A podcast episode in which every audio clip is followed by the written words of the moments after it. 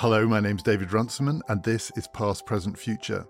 Today's episode was recorded live this weekend at the Hay Festival, where I was joined on stage by David Miliband, the former Foreign Secretary and for the last 10 years based in New York as the head of the International Rescue Committee, and by the writer, academic, and broadcaster Helen Thompson. We were there to talk about the past, present, and future of American power. What explains America's extraordinary dominance over global affairs? Can anything justify it? And what is going to replace it? We talk about Ukraine, we talk about China, we talk about climate change and the energy transition. But before all of that, for reasons to be explained, we started with Henry Kissinger. Past, Present, Future is brought to you in partnership with the London Review of Books. Listeners can subscribe to Europe's leading literary magazine for a special rate at lrb.me slash ppf. That's lrb.me slash ppf.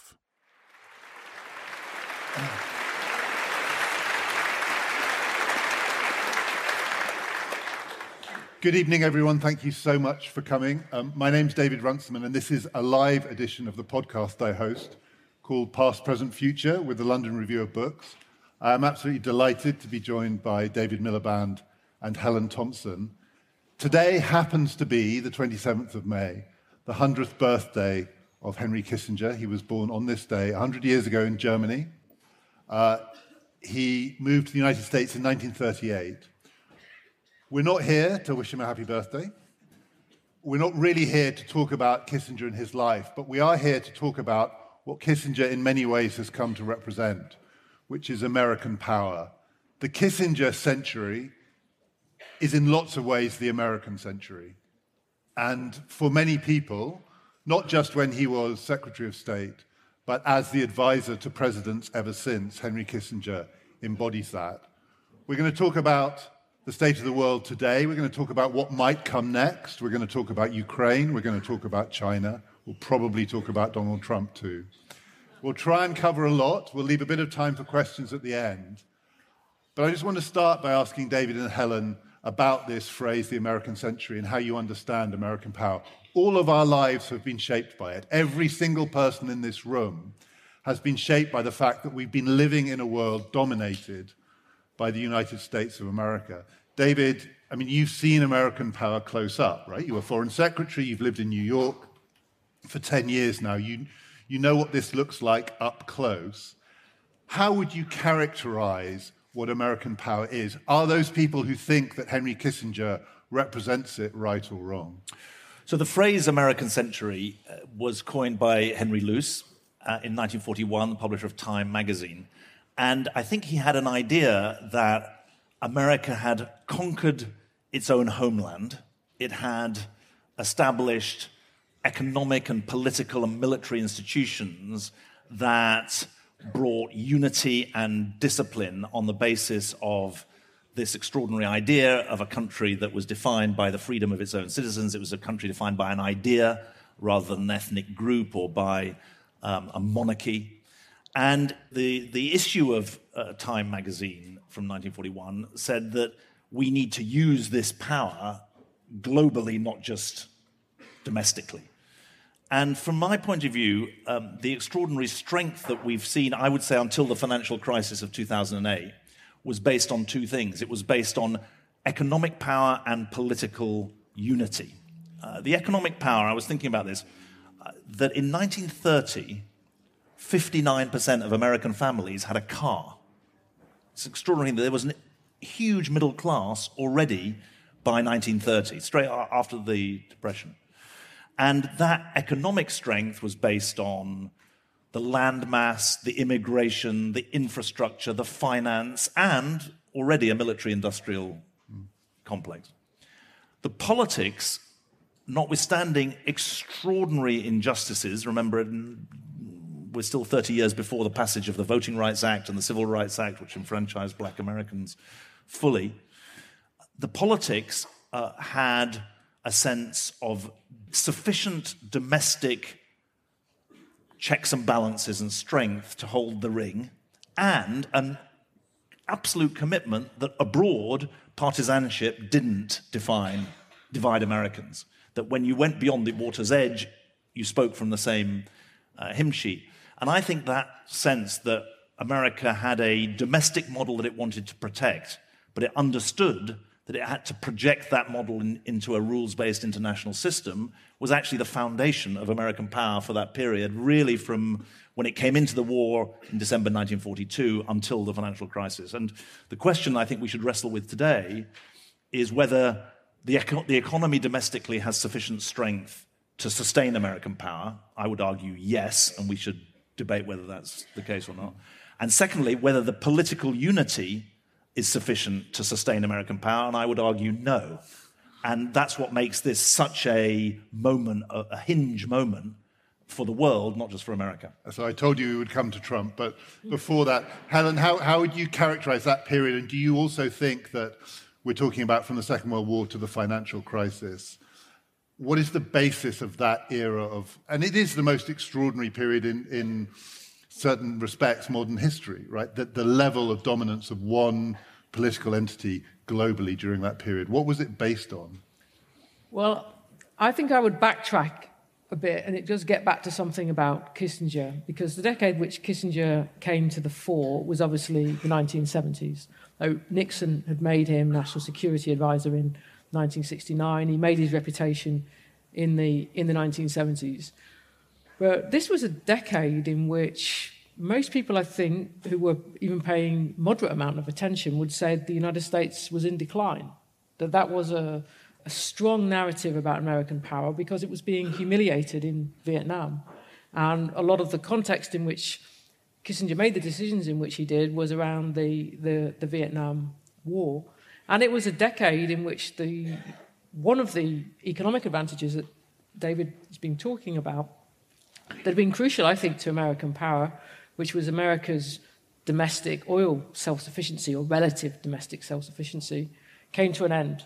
And the United States was on a trajectory to become quite rapidly the largest oil importing country in the world.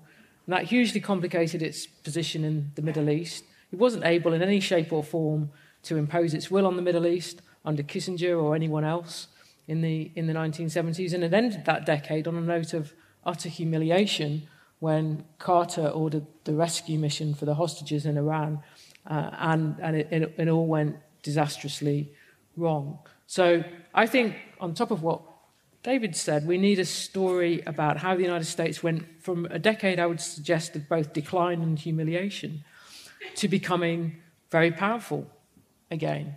And I think, in a way, that whilst it's true that after 2008, the United States became more domestically divided in the way in which David said, that at the same time, that this is an era in which one crucial aspect of American power, American financial power, actually increased very considerably after the financial crisis because the role that the Federal Reserve Board was able to play in that. And so, if we look at the way in which the Biden administration responded to Russia's invasion of Ukraine last February, the instrument that it chose, hoping that it would have the most impact upon Putin's decision making, was financial sanctions.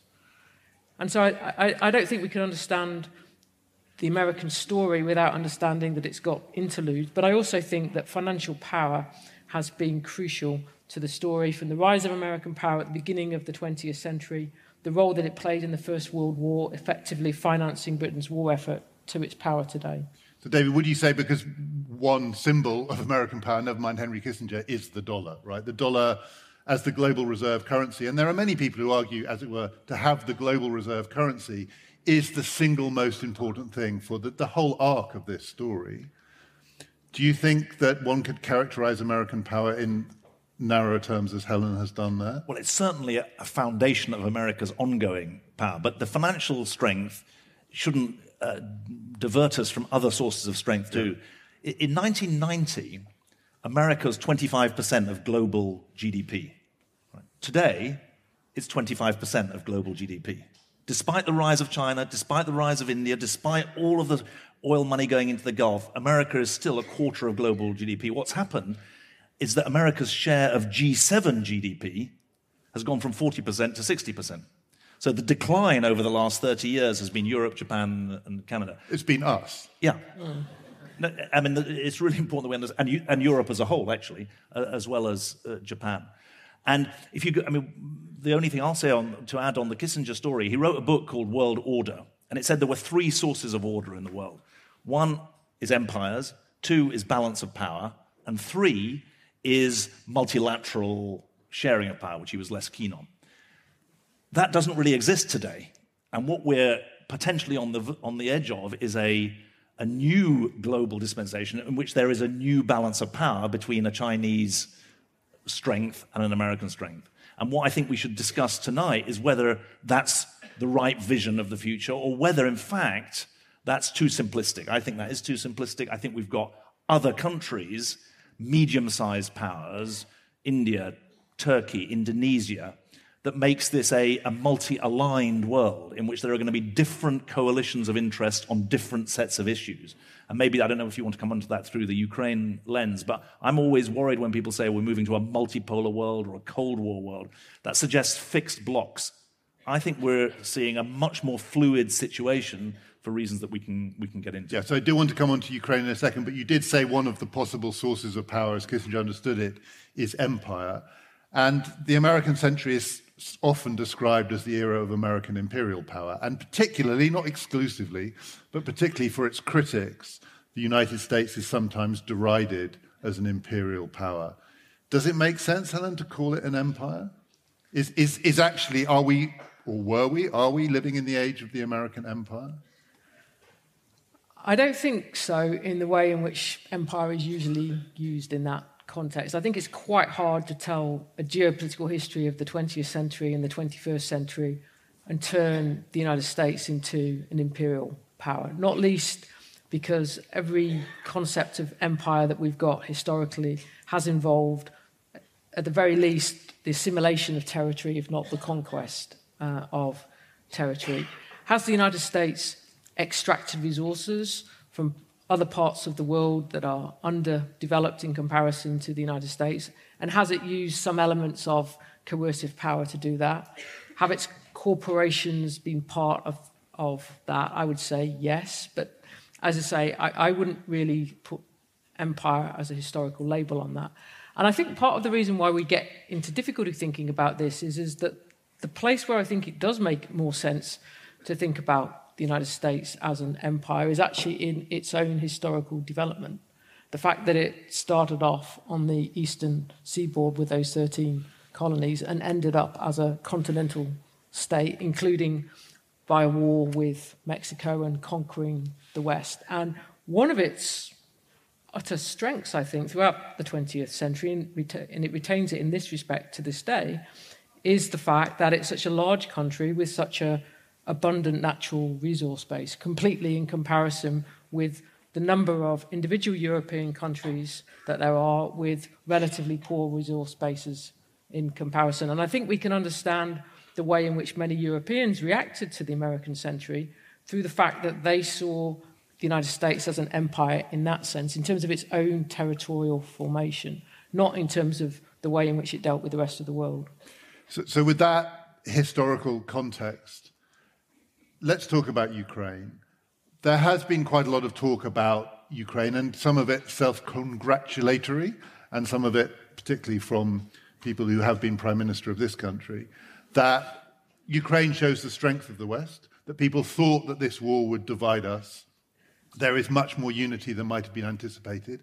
And some of this derives from a more familiar sense of American leadership. So there's an America and there's the West in the ways that echo earlier periods, 20th century periods of American dominance. Do you think the Ukraine war has revealed a more united West than we thought? And has it revealed American leadership within that? So, my take is that Ukraine has united the West, but it's divided the West from large parts of the world.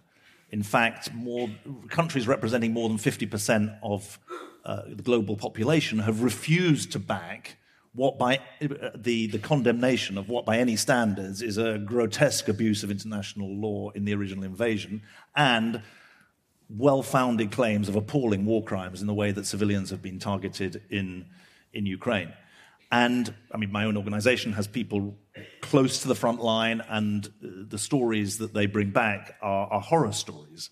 But just to, to, step back to the wider Ukraine um, issue and America's role in it, a couple of points. I think that you have to remember that Ukraine happened soon after what, by any standards, was a debacle at the end of August 2021 in Kabul, mm. Afghanistan.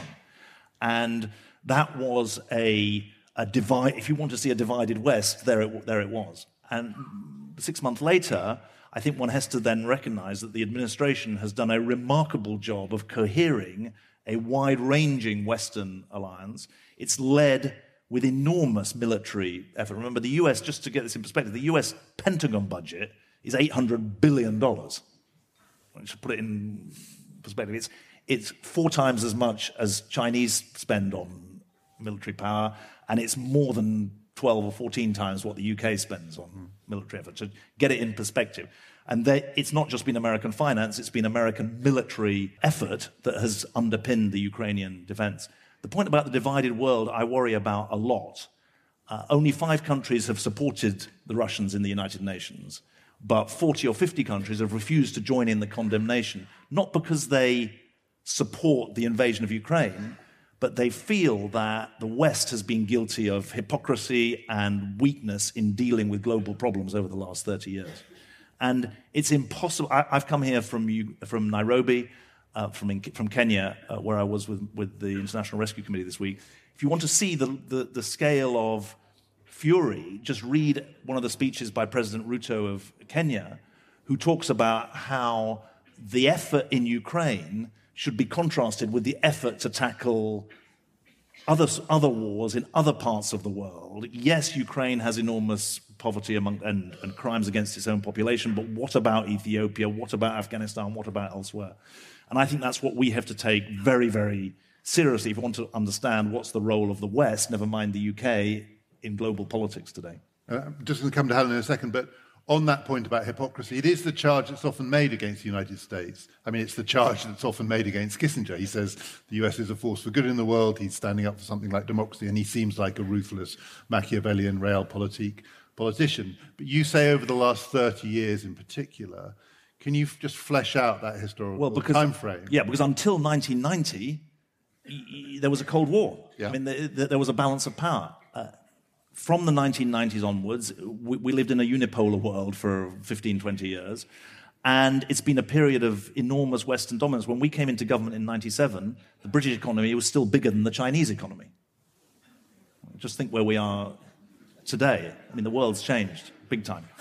Uh, and um, in that period, there has been some enormous achievement. If you think about the way in which the, the, the Millennium Development Goals that were enunciated in 2000, they really did help cut global poverty in a really serious way, not by as much as the Chinese government's um, policies brought its own people out of poverty, but there was a sense of global consensus. I, I, I think that um, now, if you look at where things are, even before COVID, the sense that the West wasn't living up to its own promises on climate, probably above all, but also on global poverty issues.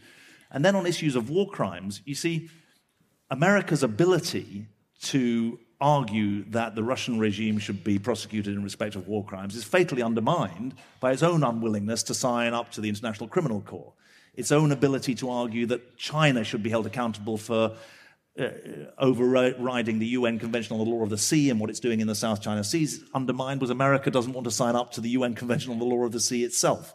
And so this hypocrisy argument is a real argument that I think we, should, we have to take seriously. And why do you think, in a sense, seen from the West, from where we are, we misunderstand how the Ukraine war looks to the rest of the world? And David, you are talking about many of the world's most populous nations, right? So we talk about numbers of nations that are not signed up to our vision of this, but it includes India and Brazil and China and South Africa. Can I just add a, just uh, uh 10 words? It includes democracies, not just autocracies. Brazil, South Africa, India, it's, uh, uh, Indonesia, it's not just the autocracies that are lining up to haver about the Russian invasion, it's democracies too. Well, I think it's in part what David's been talking about. It's the hypocrisy question, and that people in other parts of the world look at the way in which the United States uh, has acted militarily without authorization by the United Nations, and they're not entirely sure what the difference is between what the United States did say in Iraq and what Russia's doing in Ukraine. Now, I'm not saying for a moment they are the same thing, I'm just answering the perception question. But I think there's something else going on as well, and it's about interests, and that's why it can't be turned into democracy versus autocracy, because Russia, at the start of the war, was the most important energy exporter by some distance in the world. And so to ask China and India in particular um, to say, we're not interested in receiving uh, energy imports from Russia because of something that we're not entirely sure is so different than what the United States has been doing. That is a, is a, is a huge ask. And it gets worse when we look at the hypocrisy of Western countries, and I'd say particularly European um, countries here, because European countries will lecture India about buying oil, which India didn't actually do before the war. But if India wasn't buying oil now from Russia, then India wouldn't also be exporting refined petroleum products to European countries who don't want to buy oil directly from Russia. So we're all complicit in the ongoing position of Russia on the energy side of the world economy. And then, and this issue very much ties to the climate change question. I think there's been quite a lot of self congratulation in Europe, and I'm including Britain in that, in saying, look, we've adjusted a lot better to Russia not um, selling us gas than many people expected before the war. And in some sense, that's part of the story of relative Western unity since the 24th of February last year. But the reason why it's been possible for European countries to do that is, is because a country like Pakistan has been completely shut out of gas markets. So it has been more profitable for gas companies to break long term contracts to Pakistan and sell the gas to European countries themselves. And then European countries say to Pakistan, why are you going back to burning coal? Well, the answer is because we're stopping them buying gas. I mean, I, I, it's not quite as simplistic as I'm putting it, but there's, there's a, there, that is the basic structure of, of, of what is going on. So, in the world constructed as it is in energy terms, is, is Western governments simply cannot hand out lectures to countries that are much poorer than them and judge them for the fact that they still want to do energy business with Russia. David, I don't know if you want to come back on that, but I do also need to ask you. I mean, Helen mentioned Iraq. I mean, the, that 30 year period does also include the period, let's characterize it as the war on terror, and includes the Clinton administration in, before 9 11, as well as you know, some of the things that the Clinton administration did, as well as the George W. Bush administration. How much damage do you think that did do to Western claims to stand up for core values of international order and justice? Real, real damage. Much greater damage than I expected. I was the schools minister in 2003, and there's, and I voted for the war. I supported the government's position. There's no question in my mind about quite how serious a mistake that was. Absolutely no question. And, and when did that? It was a strategic. It was a strategic mistake because Afghanistan was not finished. It was a strategic mistake because of the way it threw up in the air a balance of power that existed regionally within the Middle East. And it was a strategic mistake because of the global lesson that it allowed to be taught. And so I think you're absolutely right to raise it, uh, and it's on the charge sheet. I don't believe myself that it excuses what's happened subsequently in Ukraine, but I think it's a very, very serious point and um, one of the, the, deepest regrets I've got from my time in politics, no question about it. Um, so, yes, that is part of the story. And that came from a whole range of different sources. But I think that we've also got to recognize that there's one other thing going on as I look at global politics. One is this fragmentation that's powered in part by the rise of other countries, but also by charges against the West. But there's a second thing that's, that's going on. Our world is far more interconnected than ever before. I mean, we're, we're living off the back of the pandemic, off the back of the um, climate crisis, which is, which is today's crisis, not tomorrow's crisis. Um, the, the global economy is more tied than ever before. And I think it's these two things and the way they interact the, the political fragmentation on the one hand and the global interconnections on the other that, are, that make this a particularly distinctive and difficult period. Because we've never ha- we, we've had before rising powers. Uh, China's rise is unusual for its speed, the growth of its economy, but there have been plenty of periods of history where dominant powers have faced rising economic powers. We've never had a period where the, do, where the rising power has had such a stake in the economy of the dominant power, nor in which the do- dominant power, the US, has been so dependent on the rising power. And that's what makes this particularly dangerous and difficult, I think, because we've got these two tectonic shifts going on the fragmentation on the one hand and the connection on the other.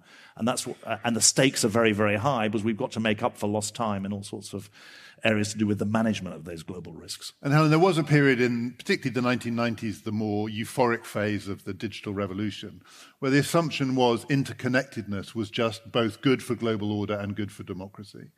But as david says actually interconnectedness is one of the most dangerous things that we face. I mean, the, the China American relationship is a kind of codependency in which it's not clear who, if anyone, is in charge. I mean, is it, is it dangerous or is it that we should be grateful that we're living in a world of an established power and a rising power where they do depend on each other in so many ways? I think it's much more dangerous than not dangerous. And I think part of the reason for that is because the nature of climate change and the urgency of an energy transition means that however much there is an interdependence between China and the United States about climate change itself and about a number of economic interdependencies, they're also profoundly in competition with each other about who is going to dominate the low carbon energy age. And in this case, the rising power has got considerable advantages over the dominant power. I mean, I'm generally somebody who thinks that the story about a decline in American power is overdone and that that's not really the world in which um, we live. But it is undoubtedly the case that China is in a much better position where the energy transition is concerned and the geopolitics of that, not least because China dominates the supply chains around the extraction and distribution um, of metals than the United States is. The United States is playing catch up. Washington, I think, was terrified once it understood in 2015 when the Chinese leadership issued its Made in China 2025 strategy uh, just how strategic China was, not only in terms of high tech manufacturing and metal supply chains, but in terms of electric vehicles. You know, they are the world's leaders there. And I think that when you have a situation where the climate aspect of it requires really very strong cooperation, but the who is going to dominate geopolitically the future is bound up to the climate change question via the fact of the fact that you actually have to have alternative energy, and China's got the advantages at the moment. That's part of the danger in which we live, even before we get onto the Taiwan question. And, and David, you've just come back from Nairobi, as you said, that there is there clear voice suspicion of American hypocrisy at the moment. What is the view of China? I mean, China is a dominant force in Africa for some of the reasons that Helen said. This includes mineral extraction. Is there equivalent suspicion of China? Yes, there is. Remember, the debt distress that 50 countries now face is the product of rising interest rates in the West. We know that. But who are the debts owed to? The debts are increasingly owed to China and they're owed to the Chinese government, and they're owed to private lenders who are backed by the Chinese government. So if you think about a country like uh, Pakistan, which you mentioned earlier, um, in many ways it's close to China. China's been an quote unquote all weather friend of Pakistan.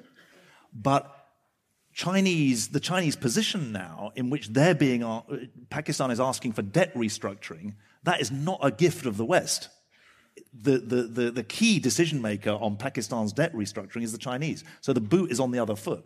And many of the Chinese loans that involved building infrastructure, which was wi- warmly welcomed, it was built by Chinese laborers, not by Pakistani or Kenyan laborers. So is there suspicion of both the dominant, the, the dominant power and the rising power? I would argue yes. But I would argue that there is a constancy and a long termism about China's engagement, you mentioned in Africa, that is enormously valued. The fact that the United States can't get its ambassadorial nominees through the Senate because of broken politics, so there isn't an American ambassador in key countries, that's a, that's a huge problem. There is an American ambassador in Kenya, but uh, there's huge sense that the West has to play catch up. And I think that's real. The Belt and Road Initiative is a multi country enterprise. There's no yet no proper Western equivalent to that.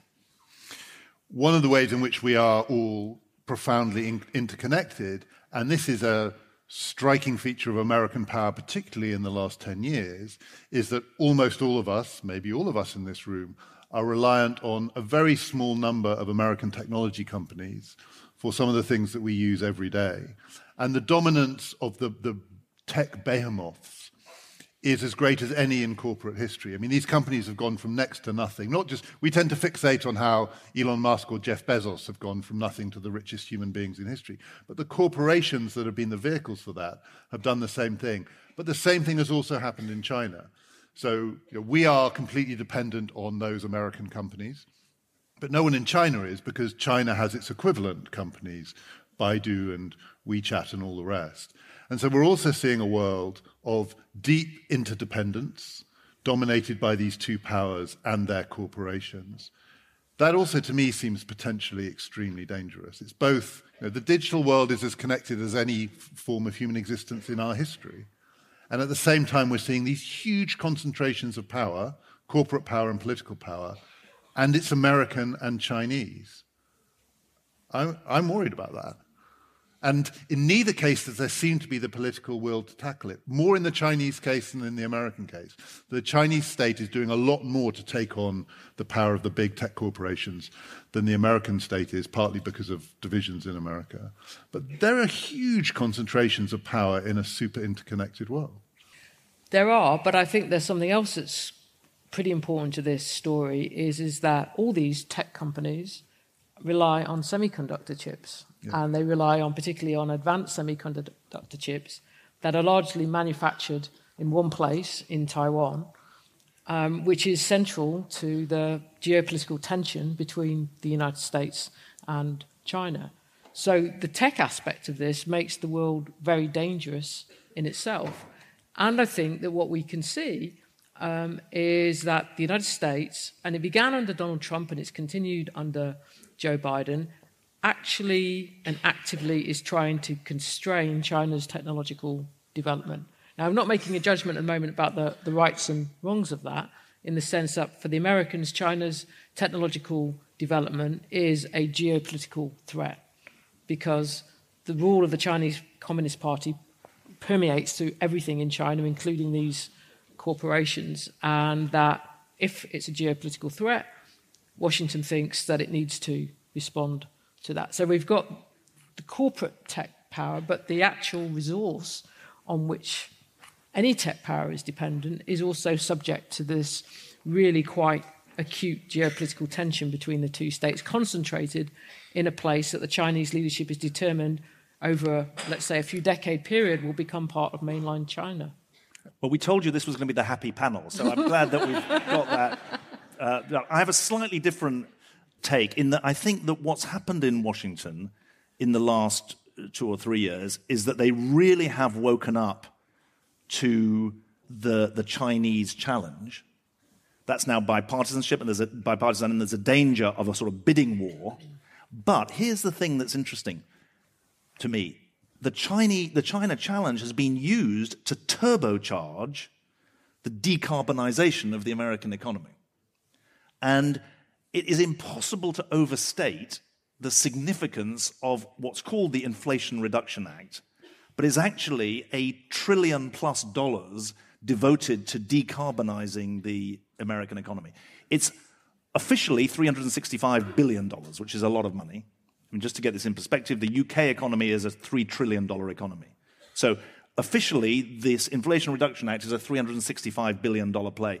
In fact, it's a 1.2, 1.3 trillion dollar play on rebooting the American economy through tax incentives for decarbonization. Now, in other words, what's happened is our national security argument has been aligned with a climate security argument.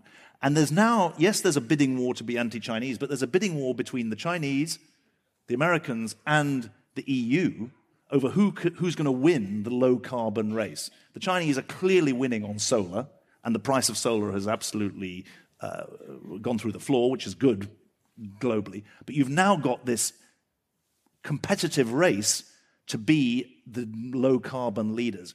I always argued when I was Foreign Sec 15 years ago that we had to negotiate our way to a low carbon future. What's happening is we are now competing our way to a low carbon future. I mean, the UK's separated itself, so we'll come to that in a moment. But the EU play, the Chinese play, the American play, for the first time, they're all three of them really trying to motor on a low carbon industrial policy. There's all sorts of leakage, there's all sorts of problems, but I think it's really important to understand quite what a big play this is. And, I want to come on in a moment to more positive visions of how the order in the 21st century might be less gloomy than we've made out. But I do want to ask you, David, about Taiwan. And you, were Foreign Secretary, say you were Foreign Secretary now, or at some point in the future.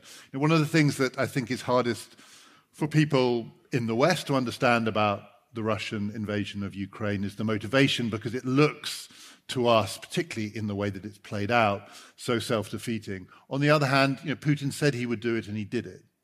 And he gave reasons for doing it, and they were reasons that don't make a lot of sense to people outside of Russia because you have to be inside a kind of Russian mindset. They have deep historical roots. They're to do with an understanding of Russian identity and history. Now, the Chinese leadership have said the same things about Taiwan for a long, long time. And it's often hard for people in the West to know whether to take that seriously. I think Helen was implying that we should take it seriously, that they, they're not saying it because they don't mean it, they're saying it because they do mean it. Well, they've said it since 1949. Yeah, but they've been and, saying it a lot recently too. Yeah, and there is, and, and they've got an important 100th anniversary in 2049. Uh, and that's the kind of timeline that is thought about. Look, one, one China policy is absolutely core to the identity and the legitimacy and the understand, self understanding of the Chinese Communist Party. And that explains a lot about the Hong Kong situation. And Helen's definitely right. We should take seriously what the Chinese are saying about, uh, about Taiwan. Equally, we should take equally seriously what the Taiwanese are saying about the future of Taiwan. This is now a thriving democratic society. Um, it's an economically critical society for the global economy, including the Chinese uh, economy. And I think that the my own view is that some of the um, predictions about imminent Chinese military action uh, towards Taiwan are, are, wrong. I don't see that as an imminent uh, issue, but the Chinese system does have the ability to think beyond the end of its nose. Mm. And we now have a situation where, all other things being equal, the Chinese leadership is fixed for the next 10 years, not just the next four years as in our system. And I think that does need to be taken seriously. I think that there's one part of the Ukraine argument that I think is very badly misunderstood. Because you're right, there was a Russian decision. But essentially, the Ukraine war, in my mind, is a failure of deterrence. And essentially, the Kremlin did not believe what Western leaders said about a determination to defend Ukraine. There's no question in my mind the Kremlin is surprised by the resistance that the Ukrainians have put up. It's surprised by the unity of the West. It's surprised by the military commitment of the West. And it's surprised by the economic um, response of the West, including the energy response in, in Germany and the rest of Europe. Remember, Germany was massively dependent. It has actually flipped out of uh, uh, its dependence on Russian gas. So I think there's a deterrence argument that should be played in if you want to start drawing Ukraine Taiwan parallels. Okay. So, three more things I want to ask, then we'll leave a little bit of time for questions. So, if democracy versus autocracy is not the way to understand the fundamental order of the 21st century, for the reasons that we've discussed, including that many of the growing democracies are deeply suspicious of, let's call it Western democracy, what is the basis on which we should try and conceive or construct a stable international order for not the whole of the 21st century, but say to take us to 2050, which allows us to see that we are, as it were, aligned with the people that we want to be aligned with. What is the basis for that? You don't have to answer that question. Helen's looking quite skeptically. well, I, I'm, I'm, i know you. I've got my answer, Yeah, but maybe know- you should give your answer to that. No, I'll respond to your answer, I think. Okay, you, you, You do it. She'll cut somehow down. this feels like I'm a student again going into a uh, going into an oral exam with two uh, professors. Look, my, my take on this is, is is really deeply felt, and I've learnt it from my own work in the humanitarian sector because of what the impunity that I see in conflict zones around the world. My take is that democracy versus autocracy is not just wrong for the reasons you've said. It's also wrong because Western democracy is struggling with itself. It's, it's got internal uh, challenges. And it's a domestic arrangement. No one's talking about global democracy. What we face globally, in my view, is a very clear choice between impunity on the one hand. Impunity is decision making without accountability, it's power without responsibility, it's crimes without punishment. That is impunity. The alternative to impunity is accountability and the rule of law. And we do not need new international laws. They were written very well after 1945. And by the way, in parenthesis, the Chinese leadership liked to claim that even though it happened before 1949, China was critical to the writing of the post Second World War international laws. They're incorporated in UN conventions, they're about the dignity of the human person and about the inviolability of, international, of, of national territories. That set of laws has never been properly defended. We don't need new laws, we need to defend the laws that we've got. And the alternative to the international rule of law is international impunity, which is the direction that we're going in and why I've written about this age of impunity. So I, I feel very, very strongly that that the coalition to be built is a coalition in defense of the rule of law. And that's why I would put Ukraine in that basket. Ukraine is a democracy, and, de- and Ukrainians are defending their democracy. The rest of us should be defending the international rule of law, which is that it's Ukraine's choice to decide its future, not Russia's. So my pitch would be that it's the rule of law that should bind international understanding, and that is the basis of having an ordered approach to the, the world of the future. I mean, I agree entirely that you know, what's at stake in the Russia's war against Ukraine is Ukraine's national sovereignty, and that, that I think Ukraine should be defended, even if Ukraine were an authoritarian state. It should be defended because most people in Ukraine do not want to live under Russian rule, and that they were a nation state that was protected under international um, law. I think I'm perhaps less sanguine than David about framing things around the idea of international law and multilateral rules because I'm not so convinced that there's that much evidence that they were upheld at any point really in the post war period. And this comes back to the question of the nature of American power. That generally, I would say, American presidents have been keen on international rules and international law when it's convenient for the projection of American power. I'm not really very interested in them when it's not. But I think it's crucial that we try and find areas of international cooperation uh, that address the central questions that are propelling our world into disorder. And that has to, I think, in part be about the real risks about resource conflict, particularly in regard to the energy transition. And I think that David's absolutely right in the sense that the fact that there is geopolitical competition about low carbon energy could have some advantages, particularly to the extent that low carbon energy, which it really does, depends upon technological innovation. If everybody's trying to get there and somebody gets there, that's a good thing. But if you start to think about the metal resources that are necessary for that energy transition, and we just have competition economically between the United States, China, and the European Union, without any new rules in order to deal with that competition, I think we're going to struggle. And that's the part I think that even if we accept the old international rules could still have some purchase, and they, they do in respect to something like Ukraine, they're not a great deal of help, I think, about the kind of geopolitical competition that is going to be a significant part uh, of our, all our lives um, over the next decades. Okay, we're relatively short of time. There are too many Davids on this stage. I thought maybe I was right, but it was you. um, two questions you can answer as briefly or, or a little bit longer if you'd like. The first one, Helen talked about American presidents. You know, when it suits them, they will uphold the international rule of law, and when it doesn't, they won't.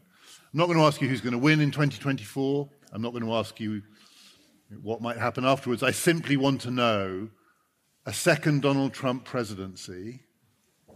Does it, does it make more or less everything we've just been talking about moot? Uh, no, it makes it bad. uh, I mean, look, one, uh, once is a mistake, twice is a habit. And so for, for, for if America elects Donald Trump again, you're going to see, I think, a revenge presidency. Mm. Because uh, it's revenge that is animating every fiber of his being.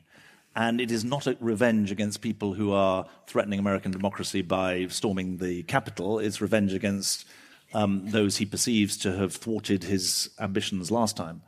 And so I think there are massive consequences for American, America's future, uh, but frankly also for everything we've talked about in terms of the global system. Um, it, it, would be a, a presidency marked by impunity and isolationism in equal measure, I think. Oh. I think that a second Trump presidency would be worse than the first. I think it would be even more difficult for him to have any kind of stable administration than it was the first time round. Think about all those cabinet ministers, including at defence, that he went, cabinet secretaries, I should say, in, including at defence, that he um, went through. And I think that as things got more desperate, it would probably be more difficult to constrain him than it was last time.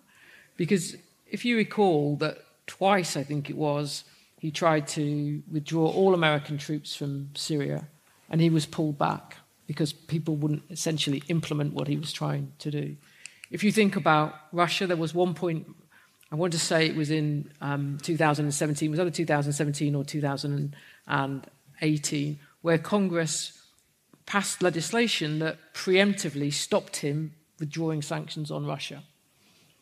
And that, that again constrained his options. I think that the things that kind of not kept him in you know, line, because that's obviously not what happened, but certainly did not allow his worst instincts to be acted upon. It would be harder this time, partly because of his own mindset, uh, as David had said, but also, I think, because whilst his opposition to forever wars in the Middle East, as he called them in 2016, was part of how he won in 2016, I don't think it was pivotal to how he won in 2016, but I think in any scenario in which he won 2024, then a desire for the United States to pull back from supporting Ukraine so much would be part of that, and it would immediately come to, um, to, to a head. And I'm not sure that he would be constrained in the way in which he was over Syria. Finally, where does the UK fit in, David, into this, this world? Well, we've got to be clear about where we're starting from, which is from a position of enormous self harm on the global political scene, not just because of our own domestic uh, difficulties, but obviously we committed an act of unilateral political disarmament through Brexit. We, we, we separated ourselves from our, closest geographical and political allies. I mean, I think there are three questions for the UK. One, what do we stand for? And I would say we stand for the global rule of law. Who are our allies? I think they are, first of all, on our nearest continent, but they're also any country willing to stand up for the global rule of law. The third thing is what can we afford? And the truth is that our economic situation deeply um, undermines our global pretensions uh, in, in, politics. But I, I do, th- so that means that I don't think we can uh, recover overnight from the slashing of the aid budget. We're not going to be able to have a massive increase in our military budget. We're going to have to make our diplomacy and our intelligence really work for us globally because those are relatively small budgets. And we're going to have to be the super connected nation because that is the only way in which we can begin to uh, uphold our values and uphold our commitments, which are real. And we are a country that still sits on the UN Security Council. We have to justify our presence. And I would link that back to the global rule of law because if we're not playing that role on the UN Security Council, then we're going to further undermine our global position. And just given the theme of what we've been talking about tonight, how much of that depends on our relationship to the United States, or do we need to get beyond fixating on that? The United States is picking up the phone to Paris, to Berlin, and to Brussels. We've got to understand that there is a new geopolitics around the world. And we will be strong when we're bringing something to the table, partly through what we do ourselves, but also who we're partnering with. It's a world where you have to multiply, where you have to exercise leverage, not rely on, on the past, frankly. Helen, briefly, because we'll come to questions. Does the UK's future depend upon American power? Yeah, I think it, it does to a considerable extent. And I think there is going to be quite a hard question in the next few years about how the UK responds to the Inflation Reduction Act and America's low carbon industrial strategy. Because essentially, it's going to be incredibly difficult for any European country or the European um, Union uh, to get into those supply chains that are either going to be dominated by China, as they are now, or they're going to be dominated by the United States if the geopolitical ambition behind the Inflation Reduction Act succeeds. And the only way to have a part of that will be to sign a free trade agreement with the United States. And I think that we are going to have to face in this country that question. It's, I think it would be domestically, politically difficult. We can see that the, the post Brexit governments have backed away from pursuing that. And it isn't just, I think, about the Northern Irish question, it's also not wanting to sign up to what the terms of trade would the Americans would demand. But I think the Inflation Reduction Act changes our choices. So, just do you want to respond? Because the implication of that is that it's not our nearest neighbours who matter most. Well, I think we get leverage in Washington through our alliance in Europe, um, as well as through our commitments to Washington. And I think that um, if you bank on America wanting to ally with the UK and ignore um, the possibility of a Trump presidency, you're undermining your own position. And so I think we've got to. Foreign strength comes from domestic strength. We've got to sort ourselves out domestically. Secondly, it comes from alliances. Our alliance with the US is very strong, but it's stronger when we're allied elsewhere.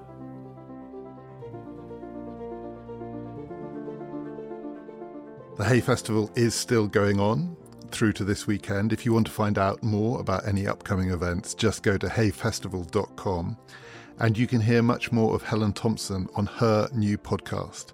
It's called These Times from UnHerd. It's with Tom McTague. It's highly recommended.